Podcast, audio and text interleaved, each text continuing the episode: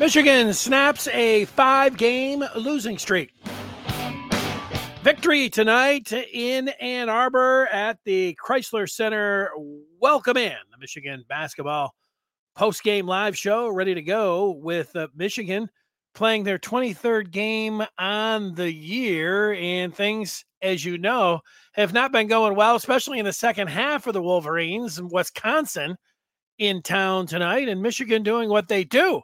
If you watch this one, they were playing well in the first half, and the Wolverines were up at the break 37-34. And then about 4 minutes into the second half, the Badgers take the lead, and you're thinking about all of the numbers and of Saturday, Rutgers in the second half, 30-8. They ended up on that run the two previous games, 19-4 start in the second half, 10-0 starts in the second half. They were there. Michigan minus 95 in the second half, which is the worst in all of college basketball. Only DePaul, who has got to have like one of the worst all-time numbers when it comes to second half discrepancy. But that was all there, and I'm sure if you're a Michigan fan, that's weighing on you. And then you get to the last 10 minutes of the game, and U of M, they're up 8 with 7 to play. And then Will Tschetter, I think, hit one of the biggest baskets of this game, up 9 with 5:36 remaining. At Michigan down the stretch, it's a 5-point game with 3 minutes to go, and Tarris Reed Jr. comes up with a big block. It's a 3-point game with 90 seconds to go, and Wisconsin's driving the lane. And Jaelin Llewellyn reaches in and gets the ball and pokes it away, and U of M comes up with the steal. That's a huge play. And out of a timeout, Dug McDaniel hits a big bucket, made most of his free throws. That's how you win a ball game. You say there's secrets to winning games, execution, which everyone is in favor of, but when you have to close out a ball game, you need to make your free throws, and you got to play defense and rebound. Michigan did all of those things, and that's why they come away with the 72-68 victory over number 11 Wisconsin tonight. And there were a lot of people. I thought about it myself looking at the schedule, but there were a lot of people like, Michigan might not win another game the rest of the year. And you're like, come on, let me look at it. And you're looking at the schedule, and you're like, well, maybe not.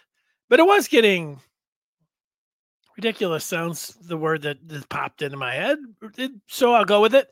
It was ridiculous, the second half splits for the first half. I mean, this was something on everyone's mind. You got graphics that are being put up there. Of course, the numbers, they don't lie when you go with that. Can this spark the team? Spark them to win a couple ball games, and this was nice. It's nice to win. It's and being able to do that, it was good for this team. I know, like, you might be a little shocked, certainly a surprise, because Wisconsin's a very good team, and I think they're the second best team in the Big Ten. Now, you can argue Illinois. And Wisconsin has just lost 3 in a row, so talking about how good they are, okay. But they lost to Purdue, and then they lost, where was it, at Nebraska when they were up by 19 points in that game, and then they lose to Michigan. So I'm sure back in Madison, they're like, oh, no, were you really the second best team in the Big Ten? And Kent, who is on the feedback, says, get it done with only 6 assists in the game. Incredible. Well, let's look at some of those numbers that Kent is talking about. What jumps out when you look at the Wisconsin numbers? I would say the Badgers shooting under 70% from the free throw line, but how about 26% from downtown? You go 5 of 19, and I think it was 2 of 10. Maybe they got a couple other things. It could have been a bigger discrepancy. It was late when I saw a 3. They were 2 of 10, but 5 of 19, Now that's where I'm sure Wisconsin is going to look back and say, yeah, that was a big decider in the game. But when your team goes and wins ball games, it's not, you can sometimes point to one player and say it was this guy. This was a team effort. I already mentioned Tarris Reed Jr. is where I look at his numbers and see that he gets in double figures and goes 6 of 10 from the line. He missed some big ones late in this game, but 3 of 5, and then he came up with that big block. He had 2 blocks in this game. Terrence Williams II didn't have a spectacular game, and neither did Kamwa. 10 points for TW2 and just 8 for Kamwa. Dug McDaniel had a good first half, but then didn't score until 90 seconds to go, less than 90 seconds to go, when out of a timeout, Juwan Howard and company drew up a isolation for him, and he drove the lane and hit the bucket, maybe the biggest bucket of the game for U of M. McDaniel, he hurt his leg in the first half, 7:48. I got it marked down. And Andy Katz, who was working the sideline, talked to McDaniel coming out on the floor in the second half, and Katz had said that McDaniel called it a knot in his knee. He also got banged late, where he was going to the charity stripe when Michigan ran a football type pattern off of the baseline of the out of bounds. I've never seen all 5 players. I've seen variations. We all have of teams with inbounds pass, but like Robbie Hummel was talking about, oftentimes you'll see players running up and then cutting back to get the ball or curl.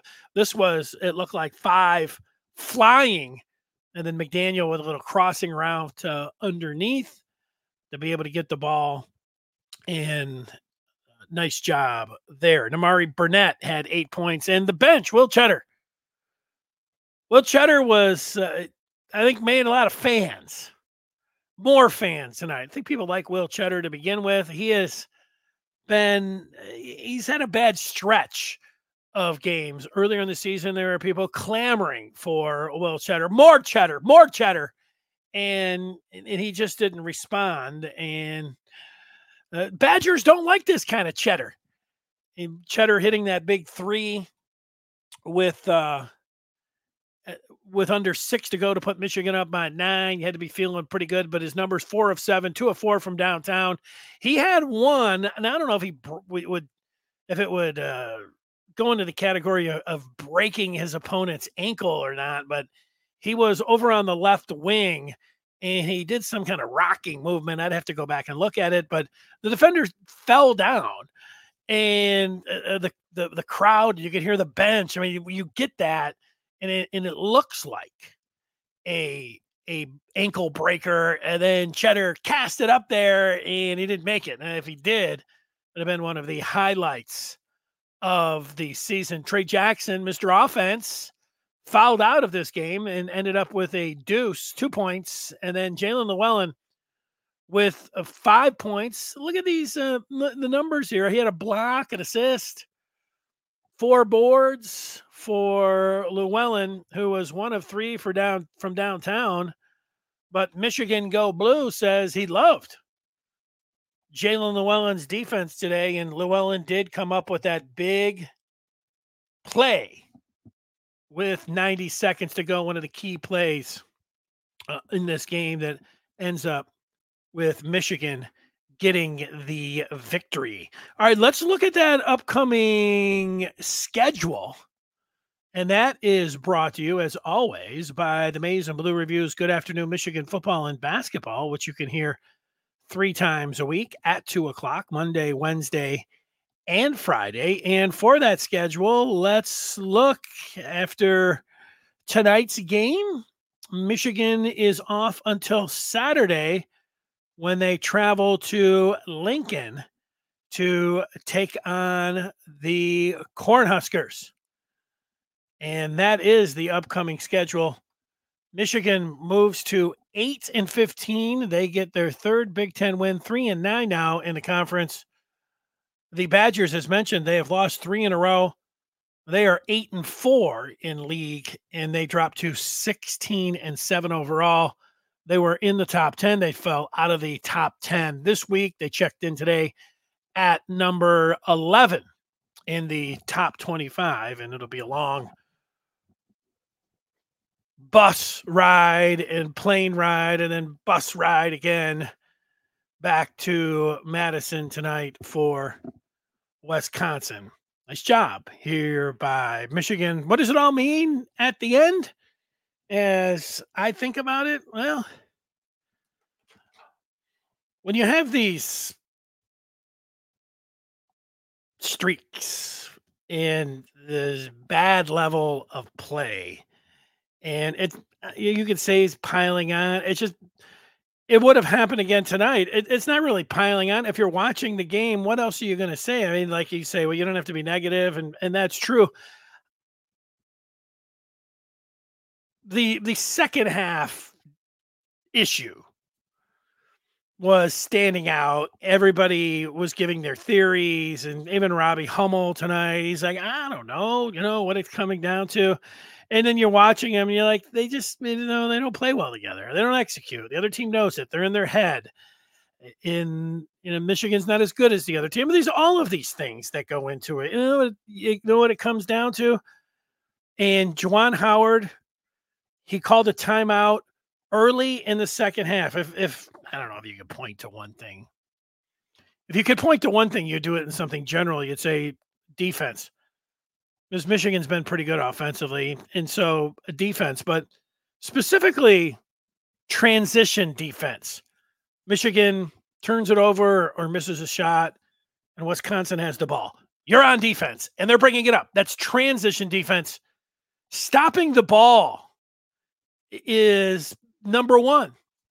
It's the number one thing that you have to do, and a lot of times when you have watched Michigan, when things were going bad over the last month or 2 months, you would see the ball not being stopped and guys going all the way coast to coast. Just can't happen. It's and it happened early in the second half, and Juwan Howard called a timeout. If I was in that postgame right now, I'd ask him about that after he got done with his opening remarks. That would be on my list of things to ask him about. Maybe the relief of just getting this monkey off their back as well. That would be, where can they go with this one? Coaches are not going to talk about it being any kind of turnaround or hoping for a spark of something or a springboard. They can only prepare and get ready for their game coming up at Nebraska, which they'll be without Dug McDaniel again, who served 3 of his 5 game suspensions. So they'll be shorthanded. And this is a Nebraska team that just beat Wisconsin. So it's not like Michigan's going to waltz in there and you feel like they're going to win that game, but you know, that's it. That's what you're hoping for something like this. And it's just good when you're at home, like in the Big Ten, you're supposed to win at home. Michigan hasn't done a lot of that this year. And so it was just nice to see them get a victory. Thanks so much for watching this show or listening to it. We're here after every Michigan basketball game. The final, Michigan wins it by 4. They upset the Badgers 72-68 and will move on until Saturday when they play in Nebraska. Thanks so much for tuning in. And I hope everybody has a great rest of their night. So long.